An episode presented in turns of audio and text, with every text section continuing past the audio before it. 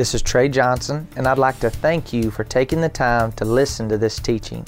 I pray that it empowers you, encourages you, and motivates you to know God and to be who He's created you to be. Go with me to Matthew chapter 16, verses 13 through 19. And I'm going to read from the New King James Version, and it says, And when Jesus came into the region of Caesarea Philippi, he asked his disciples, saying, Who do men say that I, the Son of Man, am? So they said, Some John the Baptist, some Elijah, others Jeremiah or one of the prophets. And he said to them, But who do you say that I am? And Simon Peter answered and said, That you are the Christ, you are the Son of the living God. Now notice this who do men say that I, the Son of Man, am? Who do men say that I, the Son of Man, am? And he said, Some say this and some say that. Well, it's very important that you and I, who is Jesus to you? Because to some people, He's just Savior. To some people, He's just Lord. To some people, He is healer. To some people, He's protector. To some people, He's deliverer. To some people, who is He to you? Some say, but what do you say? If I were to ask you right now, how intimate do you know Jesus and who is He to you? Not, not what somebody else says that He is, but to you. Do you have it settled on the inside of you that if today was the day that you were to die and you were to stand before God, is He your Lord and Savior? Who do men say that I am? Jesus said. Who do you say that He is? Who is He to you? How, how do I develop? If, if He's not my healer, how do I develop and know Him as my healer? Well, Genesis chapter 1, John chapter 1, verses 1 through 5, verse 14, it says, In the beginning was the Word, the Word was with God, and the Word was God, and the Word became flesh and dwelt among us. So if I want to know God in a different way than just my Savior or, or maybe just my provider, I want to know Him as protector, I want to know Him as healer, I get into God's Word because God God's Word reveals God's will. And so, the more I know God's Word, the more I know God's will. The more I know God's Word, I know the, the more of His heart. I know His mind. I know His will. I know His intent. I know why He does what He does through His Word and by His Spirit. So, if you want to know Him in greater degrees or greater capacity than what you know Him in right now, faith comes by hearing, Romans 10 17, and hearing by the Word of God. So, if I want to know Him as provider, I need to hear scriptures on Him being my provider. If I want to know Him as healer, I hear scriptures on Him being my healer. If I want to know Him as protector, what do we do? We listen to scriptures on Him being our protector. Faith comes by hearing, and hearing by the Word of God. So Jesus says, Who do you say that Jesus is? And then he goes on and Simon Peter said, You're the Christ, the Son of the living God. And Jesus answered and said to him, Blessed are you, Simon Bar Jonah, for flesh and blood has not revealed this to you, but my Father who is in heaven. Now, notice the word blessed. It's very important. The word blessed means empowered to move forward.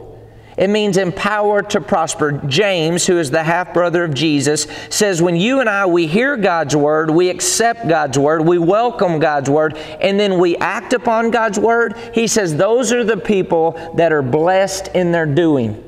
Those are the people who are going to be empowered by God to move forward. So I've got to ask, am I moving forward in my life? Am I becoming everything God's called and created me to be? Because if I'm not different than I was five years ago, 10 years ago, 20 years ago, then I might be going to church, but I'm not being transformed. I might be going through church on the way to lunch, but I'm not hearing and applying what I'm learning. What does God want us to know and what does God want us to do? It doesn't do us any good to come together and not have a plan of action to put into action whenever we leave here tonight. So he says, You didn't discover this on your own, but the Father revealed it to you, and because He revealed it to you, you're blessed. God wants to reveal who He is to us. He wants to be more than just a religious icon. he wants to be everything that we need Him to be. He wants to be a part of everything that we're a part of.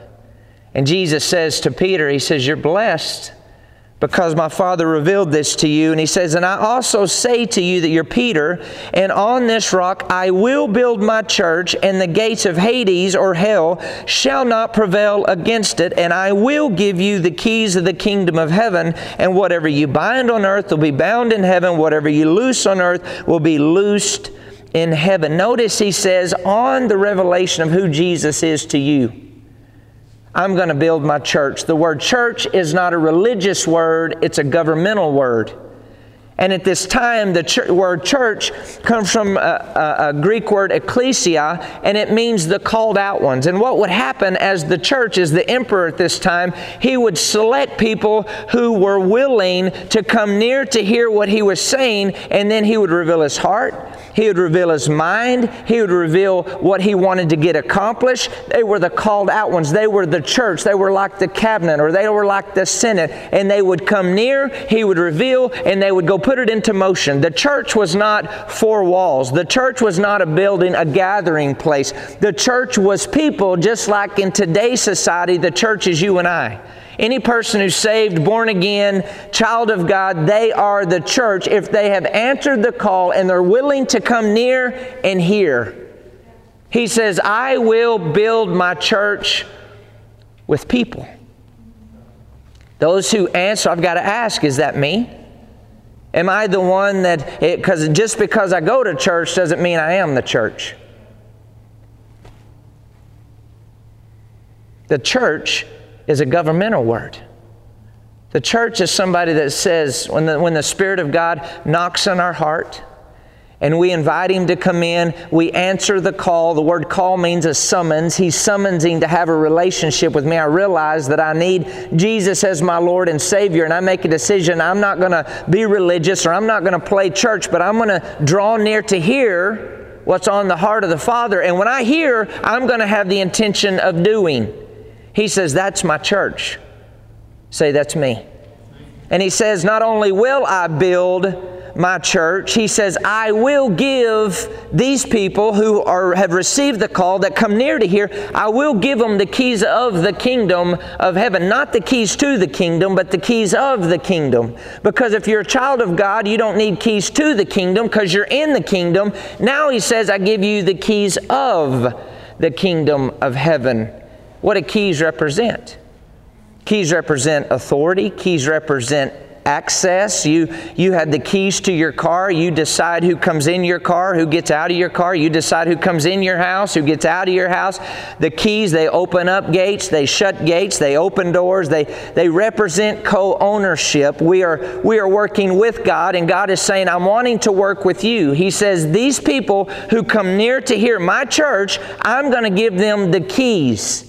And whatever they bind on earth will be bound in heaven, and whatever they loose on earth will be loosed in heaven.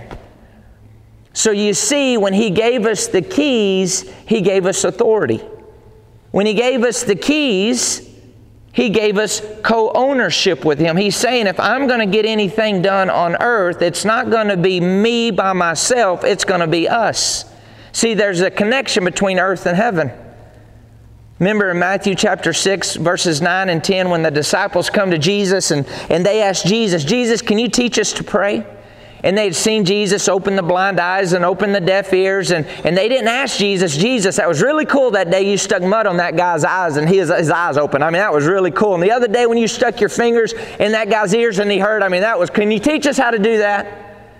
They said, No, but will you teach us to pray? Because they realized the power that he walked in was connected to his relationship with the Father. And Jesus says, okay, this is the structure. This is how you should start your prayer.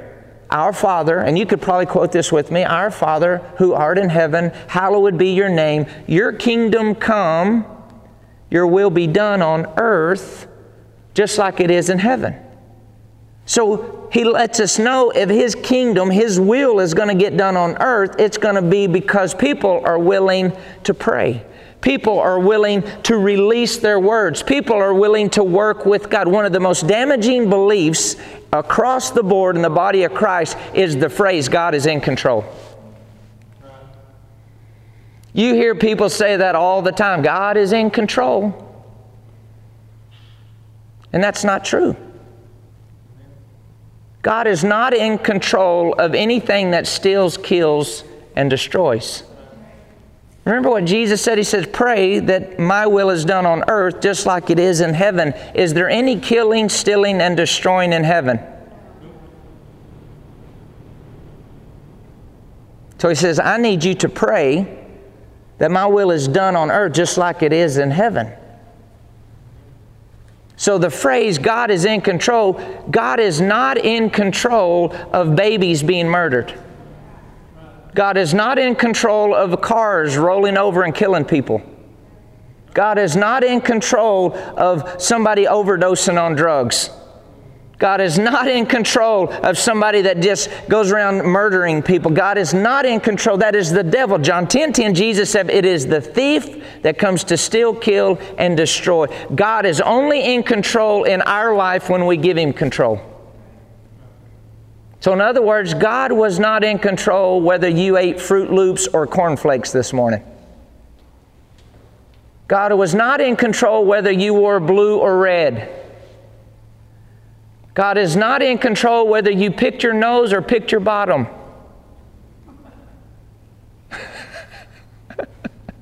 oh, yes, He's in control. No, He's not. He's in control when we give Him control. And this is what Jesus is saying right here. He says, I'm going to build my church. Those who are willing to come near to hear, I'm going to give them the keys now, whatever they bind on earth will be bound in heaven. Whatever they loose on earth will be loosed in heaven. Now, look with me at Luke chapter 4, and this is very interesting right here because talking about, okay, what is it? God in control, He's not in control, He's in control, what, the kingdom of God, the kingdom of darkness. Listen, listen to what the dialogue between Jesus and the devil whenever he's tempting Jesus in the wilderness. Luke chapter 4, verses 5 through 8. Then the devil, taking him up on a high mountain, showed him all the kingdoms of the world. Notice that the kingdoms of the world in a moment of time.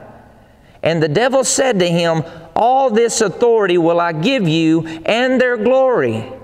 For this has been delivered to me, and I give it to whomever I wish.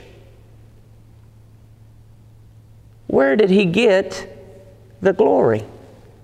Where did he gain the right and the authority? He said, all this authority I will give you and their glory, for this has been delivered to me, and I give it to whomever I wish. When did he get that? In the Garden of Eden. See, God made man in his image and his likeness as an overflow of his love, as an expression of him.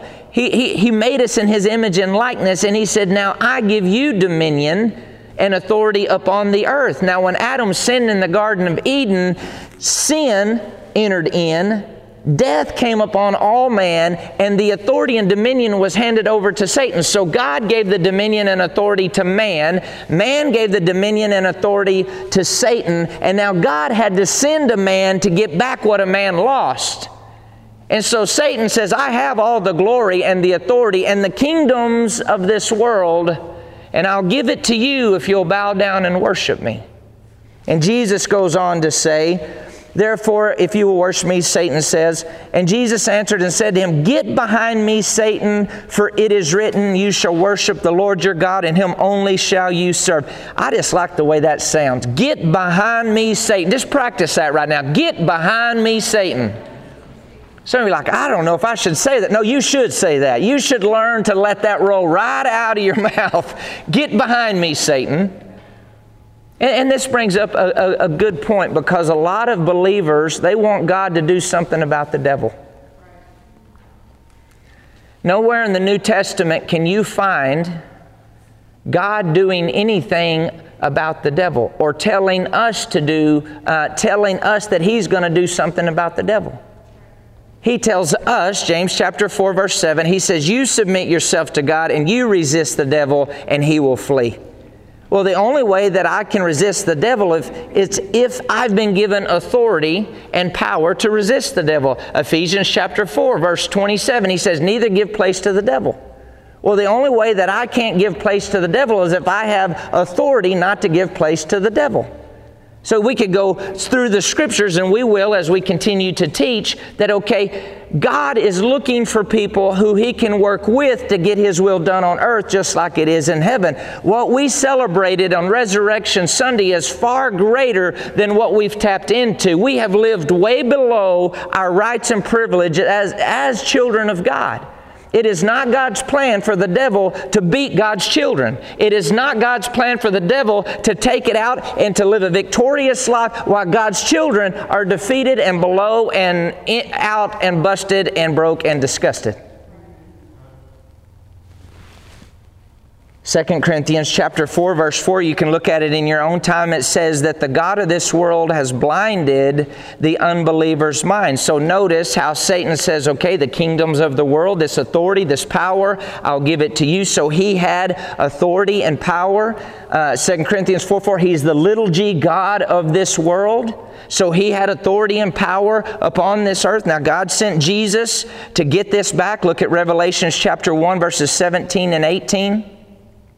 It says, When I saw him, I fell at his feet as if dead, but he laid his right hand on me and said, Do not be afraid. I am the first, and I am the last, and the ever living one, and I am living in the eternity of eternities. I died, but see, I am alive forevermore, and I possess the keys of death and Hades, the realm of the dead. I possess the keys of death, hell, and the grave. I possess. See, Jesus came as a man.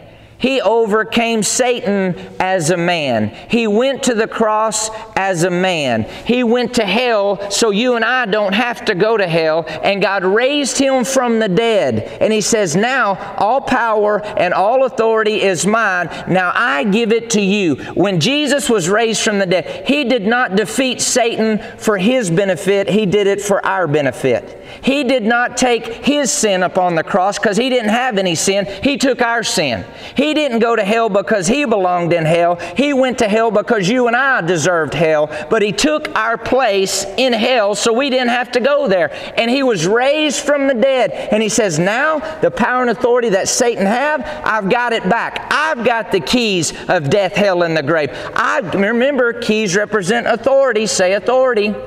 Keys represent access, they represent power, they represent dominion. He says, Now I've got them. And then in Matthew 28, he turns right around and he says, Now you go.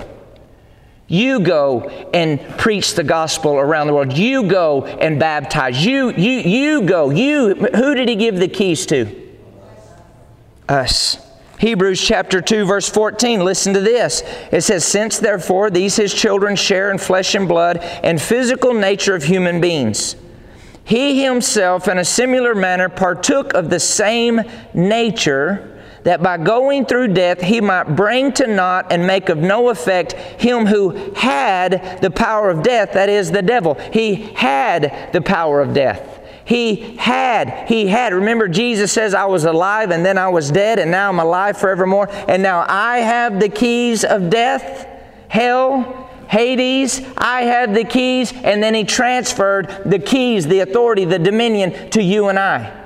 And right here he says, He brought him to nothing. He became, He partook of the same nature that you and I partake of, so that we could partake of the nature that He partakes of. He became a man and defeated Satan as a man. He brought him to nothing. He made him zero. But if you go to most churches and most Christians think the devil is bigger than God. But our Bible tells us that Jesus made him nothing. Say it, he made him nothing. You need to get, when you this gets settled into your heart, you'll have a little sass about you when it comes to anything that kills, steals, and destroys. You will learn to remind the devil that he is defeated. Remind him that you're brought to nothing. Remind him you have no power and authority over me. Remind him that he will spend eternity in hell, locked up with no interaction with humankind. He will burn forever. Remind him that he's lost. Remind him what the back of the book says. Remind him that you're made in the image and likeness of God. He He's not made in the image and likeness of God. He wanted to be like God, but God made you in His image and likeness. Remind Him you're nothing. Remind sickness and disease and lack and poverty and anything that steals, kills, and destroys. You will not win over my life. My God is bigger, and I will stand on God's word and do God's word and apply God's word till I experience everything that Jesus died to give me. Colossians 2:15 and God disarmed the principalities and powers that were ranged against us and made a bold display and public example of them and triumphing over them in Him and in it the cross. God disarmed the enemy. He is brought to nothing in our life. Let's keep going. Matthew chapter 12, because Jesus, we're going to look at a few ways that Jesus, he operated as somebody who had authority. Now, a lot of times people think when they look at Jesus and they read the Gospels that he did that as the Son of God. But he did not operate as the Son of God. It says he laid down all of his deity and he operated as a, a person just like you and I, anointed by the Spirit of God. So you see Jesus operating here, and he is somebody that's using the keys. Remember, Satan is the one that steals, kills, and destroys. Satan is the one that binds people up. He doesn't want people to go free. He doesn't want your money to go free. He doesn't want your body to be free. He doesn't want your relationships to be free. He hates you and I. Do you realize that? We are made in the image and likeness of God, and he hates that. We have the Spirit of God in us, and he hates that. But remind him he's nothing. Say it, he's nothing. That was so weak. Say he's nothing. Matthew chapter 12, verse 22 through 30, it says, Then one was brought to him who was demon possessed, blind and mute, and he healed him. So that the blind and mute man both spoke and saw, and all the multitudes were amazed and said, Could this be the son of David? Now, when the Pharisees heard it, now, now notice, when, when you start operating in who you are as a child of God, it ticks religious people off. They get really upset whenever you start overcoming and walking in victory and, and, and, and just learning the heart of God. It'll irritate religious spirits. So the religious people, now when the Pharisees heard it, they said, This fellow does not cast out demons except by Beelzebub, the ruler of the demons. But Jesus knew their thoughts and said to them, Every kingdom divided against itself is brought to desolation, and every city or house divided against itself will not stand. If Satan cast out Satan, he is divided against himself. How then will his kingdom stand? Pause. So Jesus is saying that Satan has a kingdom? Isn't that what your Bible read?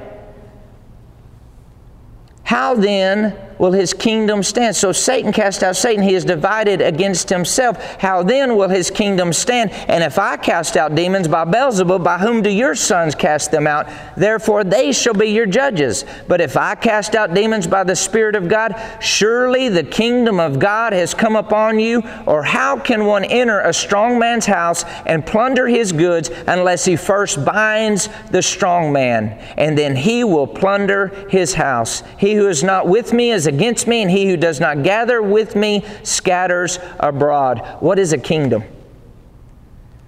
King's domain. Listen to the definition of kingdom government or king, sovereign rule of a king over a territory, impacting it with his will, his purpose, his intent, producing a culture, value, and morals that represent the king. Jesus referred to Satan as the little g God of this world said that Satan has a king domain. He is the little, now this is temporary. He will not be the little g God forever. He will not operate ruling in the world's kingdom forever. His time is short and his rulership is short.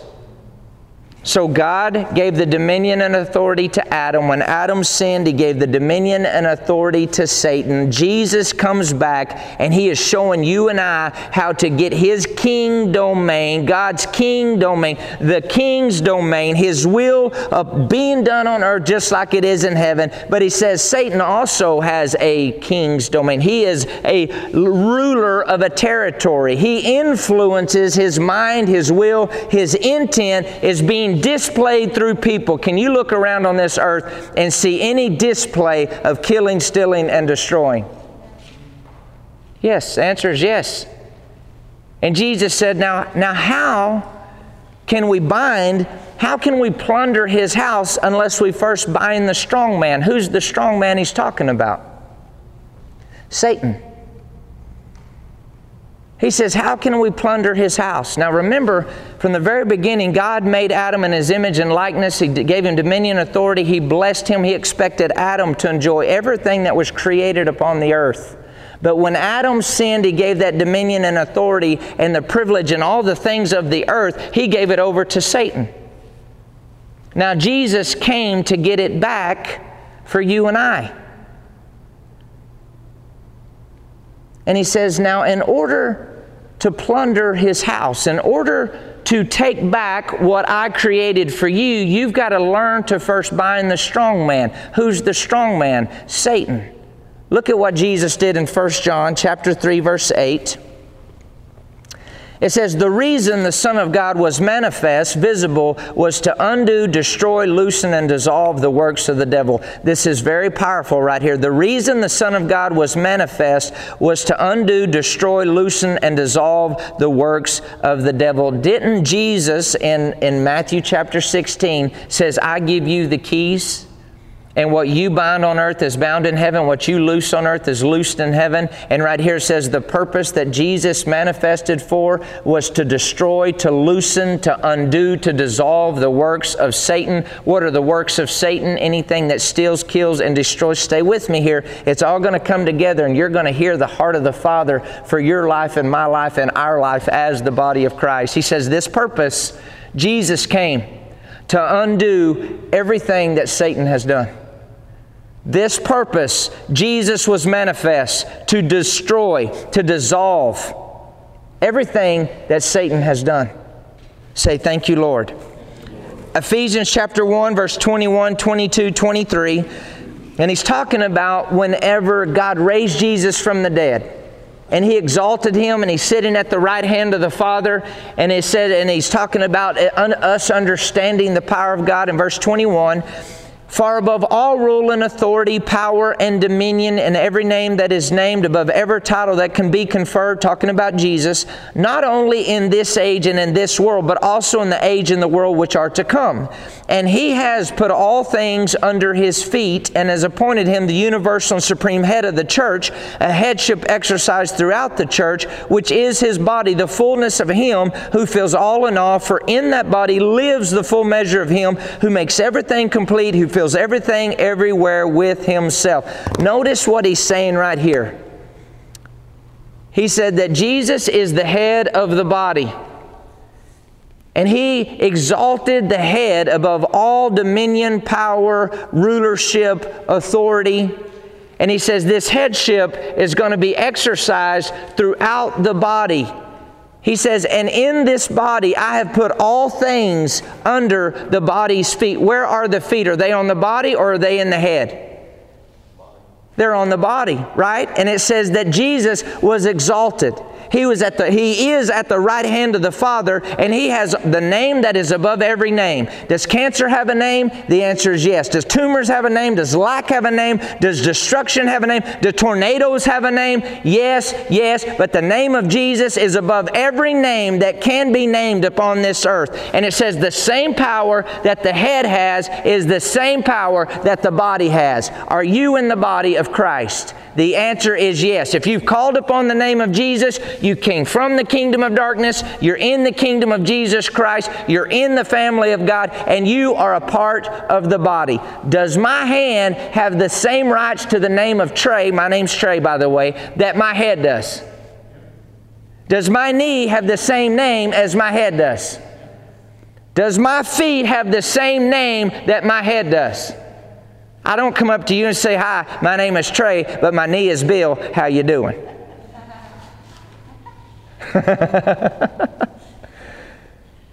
and if I were to say, "Does Jesus have all power and authority?" what would people say?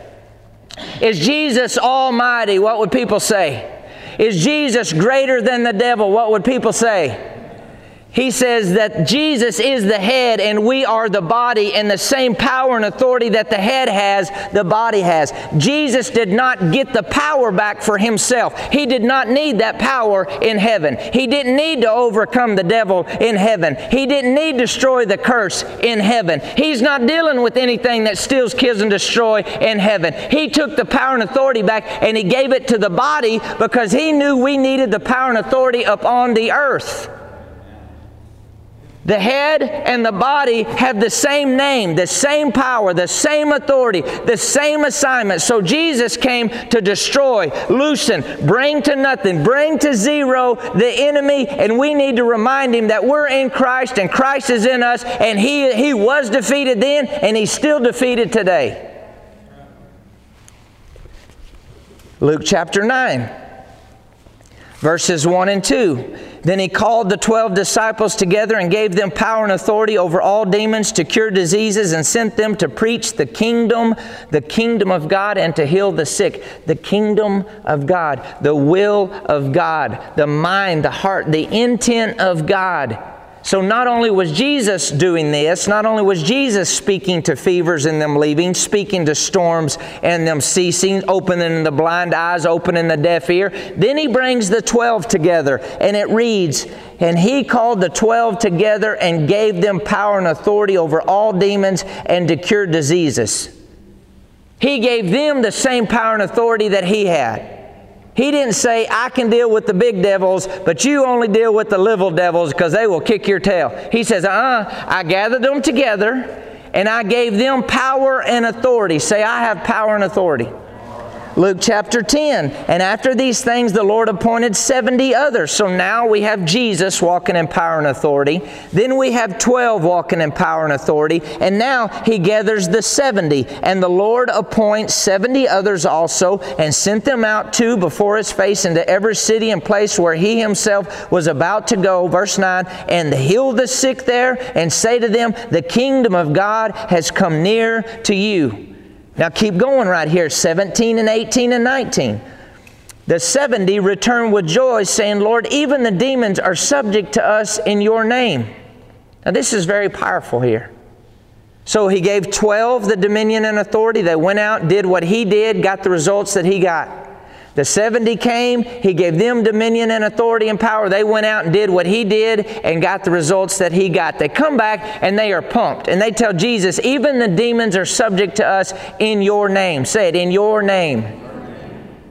And then Jesus, verse 17, 18, the 70 come back and he said to them, I saw Satan fall like lightning from heaven. Verse 19, Behold, I give you the authority to trample on serpents and scorpions and over all the power of the enemy, and nothing shall by any means hurt you. Notice what the word behold means. The word behold in the Greek is a theatrical word. And so the 70 come back to Jesus and they're full of joy and they say, Even the demons are subject to us in your name. And Jesus said, Behold, he says, in other words, I saw something. He said, I saw Satan fall like lightning from heaven. Behold, the word behold means I saw Act 1, I saw Act 2, and what I'm seeing right now is more just as powerful as what I saw when I was in the throne room and Satan tried to exalt himself against God and God began to speak and I saw Satan Fall like lightning from heaven. And he's saying the same power that kicks Satan out of heaven is the same power that I'm giving you right now. Behold, I give you power and authority to trample over snakes, scorpions, and over all the power of the enemy. What is the power of the enemy? Anything that kills, steals, and destroys. Behold, he's saying, this is just as this is just as theatrical as what I saw in the throne room of God. I am giving you the same power that he had there. I'm giving you the same power. He gave the 12 power, he gave the 70 power, and then he didn't stop there with 83 walking in dominion and authority. When he died on the cross, he went to hell. He was raised from the hell, from hell. When he was raised, he said, "Now I have all power and authority, and I transfer it to you." You, the body of Christ. Now you go in my name and cast out devils. You go in my name and lay hands upon the sick. You go in my name and trample over snakes, scorpions, and over all the power of the enemy. Snakes and scorpions represent all the demonic power that is loosed upon the earth. And he says the body of Christ has dominion and a power over him. Now, you can't just go around binding and loosing and casting out wherever you want. No, you have dominion and authority in your sphere of influence. I don't come to your house and start naming your kids. Well, I mean, I like the name Jared, but I think Trey's better. No, no. You're not going to come to my house and start naming my horses. You're not going to come to my house and just think, well, I, I like, you know, your wife, she sure is pretty and everything. I think I would like her to have my last name. No, no, that is my jurisdiction. That is my territory. You don't have dominion and authority at my territory, and you, I don't have dominion and authority in your territory. Listen, this is very important. The gifts that God placed on the inside of you, the calling that is upon your life, you have dominion and authority in those spheres of influence. I have dominion and authority in my spheres of influence. The body of Christ, there are gifts, there's callings, there's passion, there's desire in each and every one of us, and we are designed by God to go into those places and to take back, bind the strong man, plunder his house. There is land, there is buildings, there are resources, there are clients that the enemy has had bound up, and it is time for us to understand what Jesus rose to give us and loose that stuff to start coming to you. Loose the people to come out of darkness and into the kingdom of Jesus Christ. Resurrection Sunday is much more than thank you, Easter Bunny. Bok, bok. Remember that commercial years ago? Let's keep going. All this is going to come together here. Go, go with me. Um, skip, skip several pages here in your notes. Luke chapter 13. This is on page the bottom of page six, I believe, of your notes. Luke chapter 13, verses 10 through 17, and we're going to see Jesus operating in this. Now he was teaching, verse 10, he was teaching in one of the synagogues on the Sabbath, and behold, there was a woman who had a spirit of infirmity 18 years and was bent over and could in no way raise herself up. But when Jesus saw her, he called her to him and said to her, Woman, you are loosed from your infirmity. Pause. Remember 1 John 3 8, the, this purpose, the Son of God, was manifest to destroy, to loosen, to dissolve, to undo all the works of the devil. Remember Matthew chapter 16 when he says, I give you the keys, and whatever you bind on earth is bound in heaven, whatever you loose on earth is loosed in heaven. And right here, Jesus sees this woman. He's teaching, and he sees this woman bent over. I don't know if bones popped. I don't know if there was loud sounds, but she shuffled over to him. He says, Come here, woman, you are loosed. And he laid his hands upon her. Immediately, she raised herself up and she began to glorify God. Notice how the healing glorified God. It wasn't the sickness that glorified God.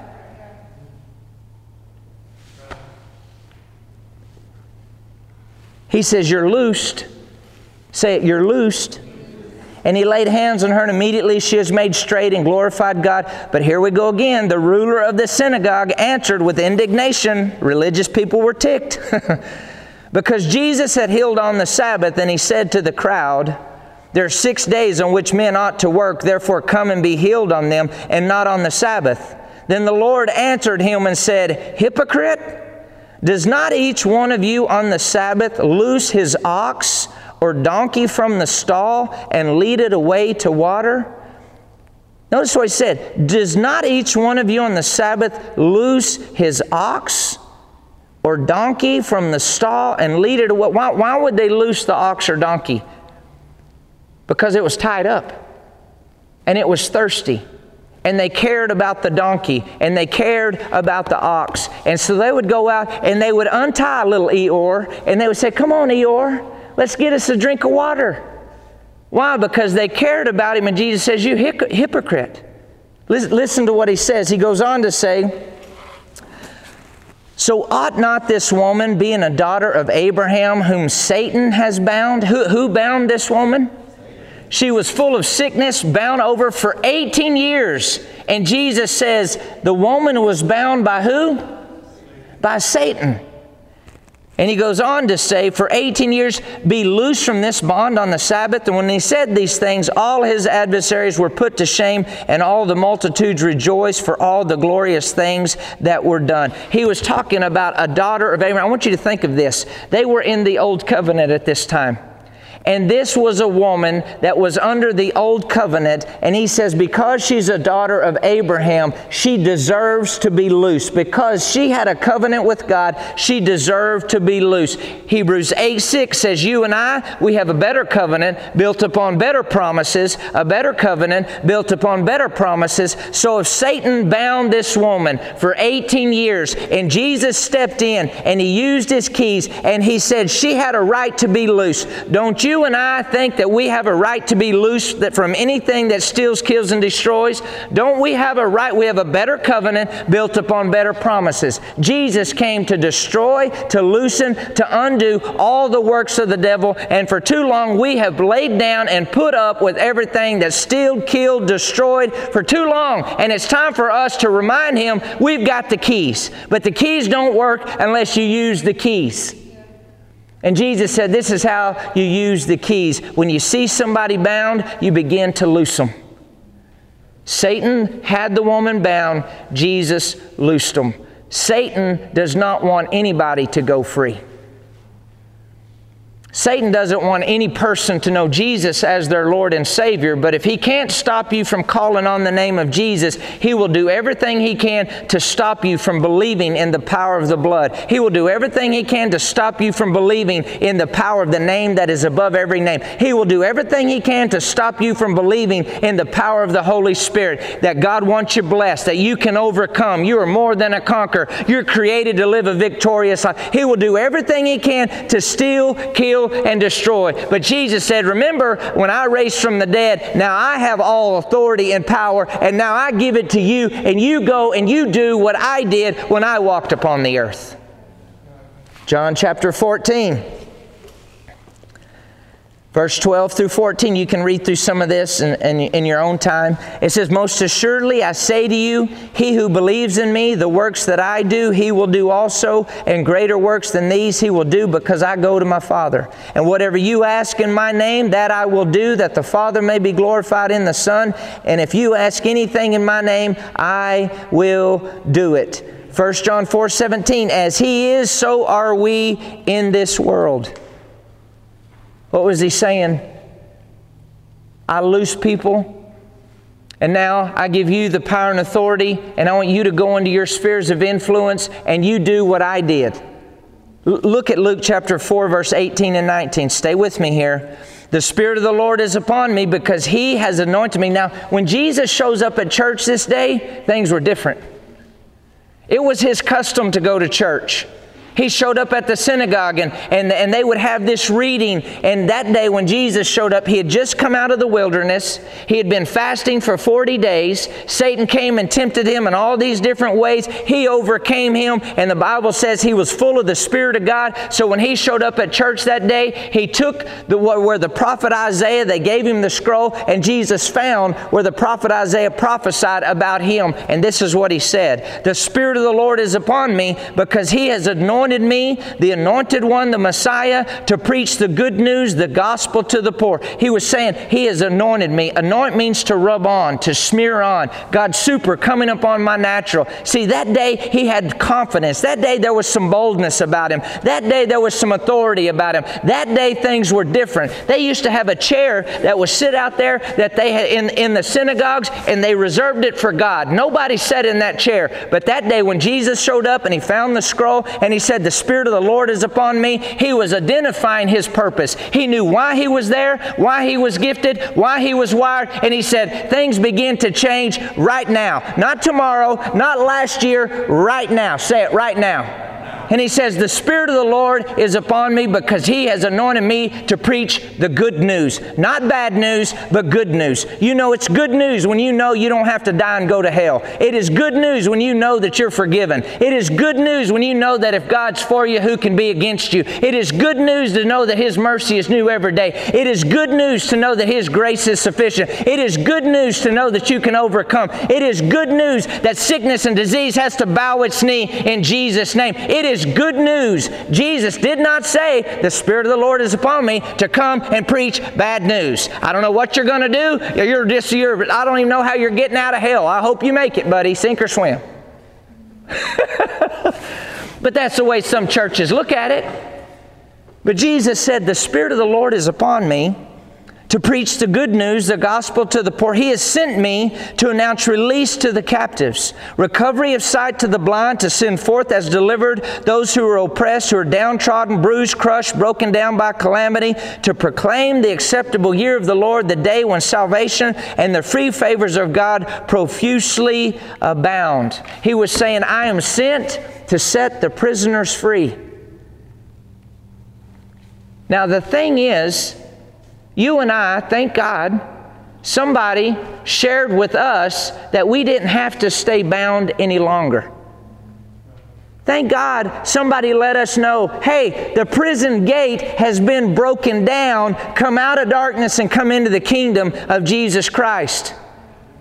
But the sad thing is, there are millions that are on the other side, still bound by Satan, and we can be yelling, hey, the gate is broken down, but they stay over there. But you didn't stay over there. I didn't stay over there. And I believe we're going to rise up and we're going to begin to go into our spheres of influence and break down, remind the enemy that he has to stop his maneuvers, he has to take his hands off the people, and to let people know, hey, the gate is broken down. Come out of the kingdom of darkness darkness and into the kingdom of Jesus Christ.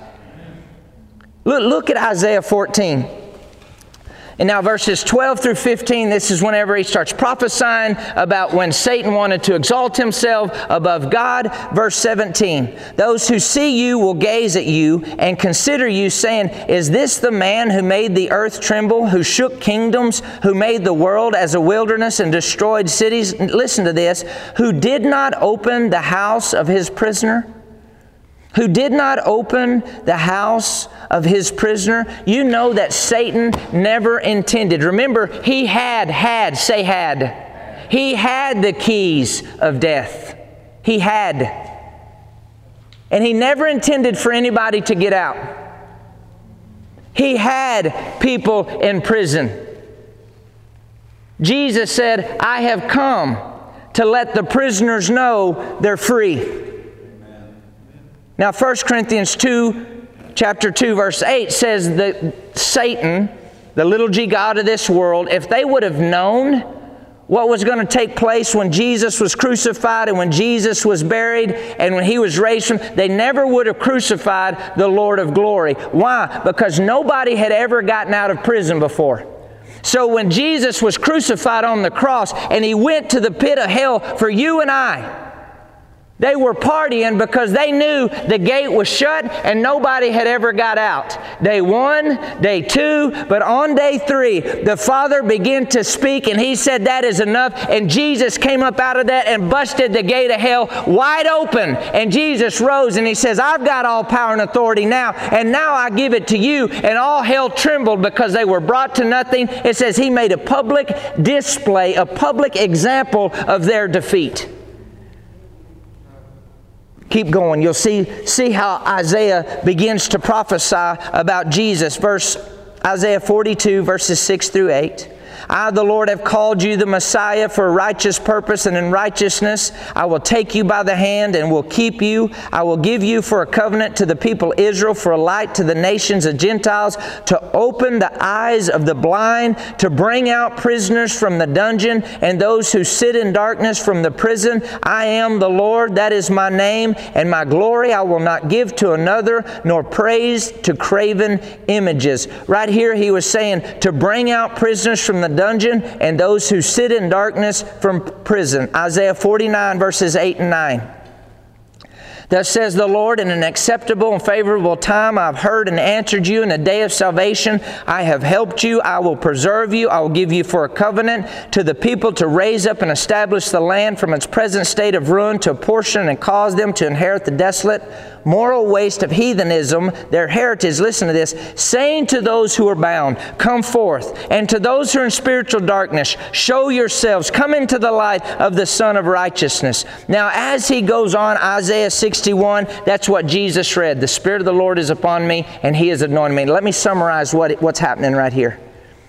He's saying, okay, now when you've heard, that you can come out of the prison door. And now that you've come into the family of God, it's not enough that you're free. Now you need to go and let others know that they're free. You need to take the keys of the kingdom and you need to bind the strong man. Who's the strong man? Satan. You need to let him know, I'm bind you and I'm coming to plunder your house. And you go in and you find the people who are bound in prison, in change, in addiction, in lack, in poverty, and you loose them and you let them go. You loose them and tell them to come out of the dungeon. You loose them and let them know, come to the light. You loose them and let them know. You want them to know the same good God that you know. Jesus said, I need you to take the keys. Why? Because there are other people counting on you to rise up and be everything you're called and created to be. Always remember, God has other people on His mind. When He gifted you, when He wired you, when He designed you, when He graced you, He was expecting that you were going to say, Here here I am, Lord. And you're going to come and you're going to plug into the presence of God and you're going to begin to develop everything that God has put on the inside of you.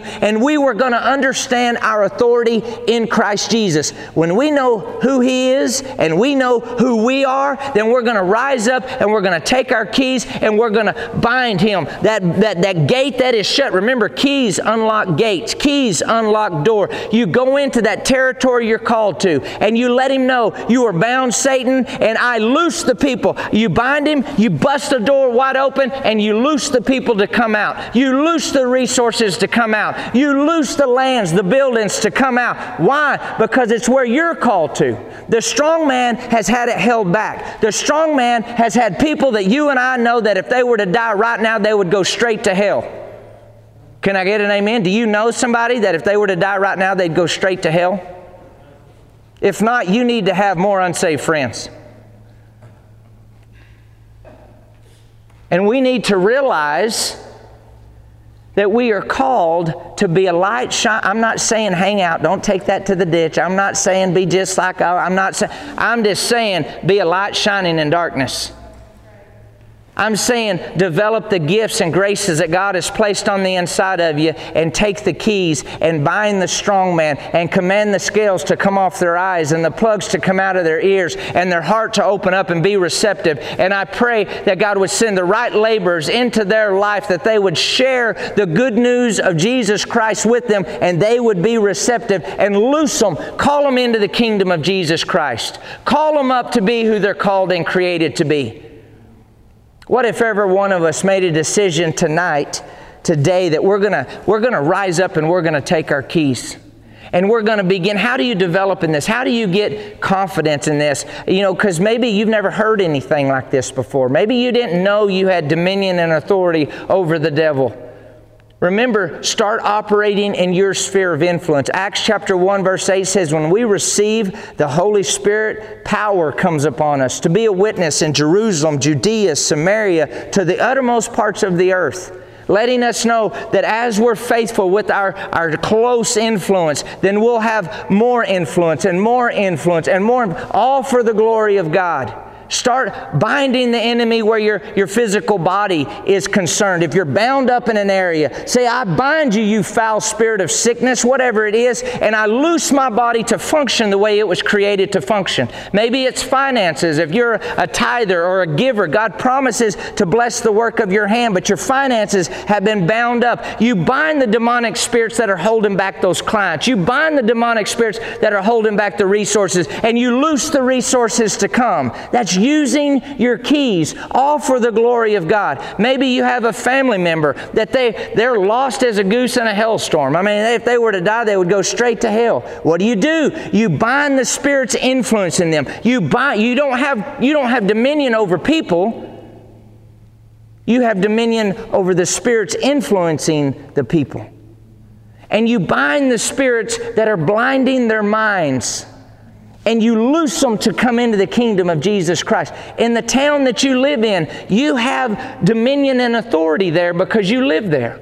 In your family, you have dominion and authority. You have a certain degree of authority. Once again, I can't come onto your territory and take dominion. I can come together in agreement with you. I can pray with you. I can, I can declare with you, but you have the gift.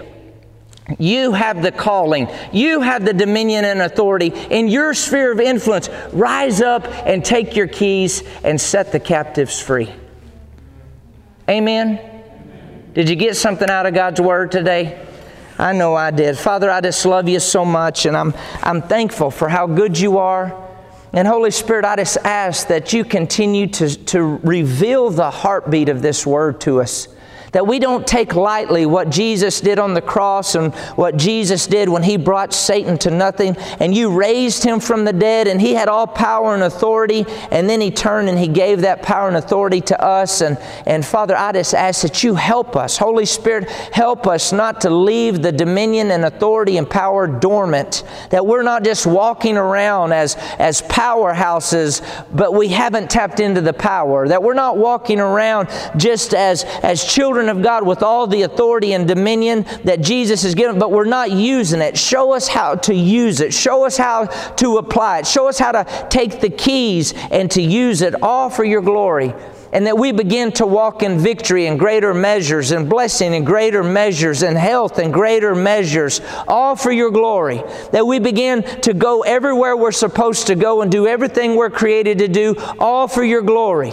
All for your glory, Father, that your word manifest on earth just like it is in heaven. All for your glory, that you're glorified in everything that we do and that we don't settle for anything less than God's best in our life. In Jesus' name, amen. Amen and amen.